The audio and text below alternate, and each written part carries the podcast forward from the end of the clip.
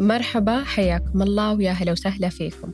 من قلب الرياض مدينتي المفضلة مدينتنا المفعمة بالحياة والأمنيات يصلكم صوتي أنا نورة الحواس وهذا بودكاست العلم يقول. نورة الطفلة والمراهقة كانت عارفة وش تبي من وقت مبكر. ببساطة تبي تدرس عن نفس كذا مرة واحدة بدون أسئلة وجودية وبدون حيرة لا طب لا هندسة فقط عن نفس. لو بقول لكم ليه هذا البودكاست؟ لأنه في ظل هذا العالم المليان. آسفة مو مليان لا. العالم المزدحم واللي يفيض بكم هائل من الكلام والكلام والكلام. ببساطة العناد. إيه العناد؟ العناد اللي سماه معد هذه الحلقة الفضول عشان يصير ألطف شوي على مسامعكم. كان كل ما يمر فيني سؤال أو هاجس أو موقف أو دروب نفسي فكري اجتماعي كنت أبحث وأبي جواب صدقي. ما أبي شيء معلب وجاهز. أنا هنا عشان أقدم وليمة غير منتهية من الأفكار فضول نورة اللي لا يزال المحفز اللي يدفع معرفتها لقدام. تغويها الأبحاث والدراسات المتمحورة حول الإنسان واللي تفكك عالمه وعقده ونفسه.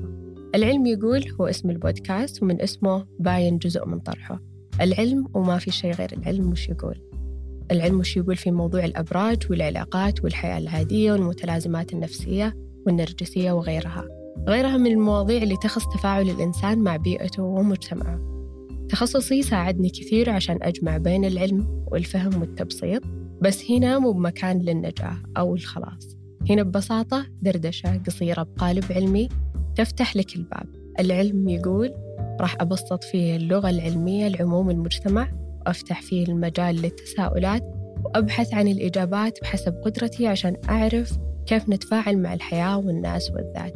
بعيدا عن التنظير الشخصي أو فلسفة أحد غير مختص فقط خلاصة العلم يقول هذا اللقاء حبيت أقول فيه مين نور الحواس ومين البودكاست عشان نسخن شوي قبل الحلقة الأولى اللي بتكون عن الأبراج وتناقش سبب انجذابنا لها وشخصياتنا أثناء التفاعل معها. طبعا الشكر موصول لطاقم العمل اللي جهز الموسم الأول. شكرا وضح الهويمل وشكرا فيحة بن بصيص شكرا محمد محمد تقريبا قلت شيء ويمكن باقي شيء ما قلته. ما أدري سامحونا وشاركونا هالرحلة اللي أتمنى تكون من كل قلبي رحلة نحو الوصول.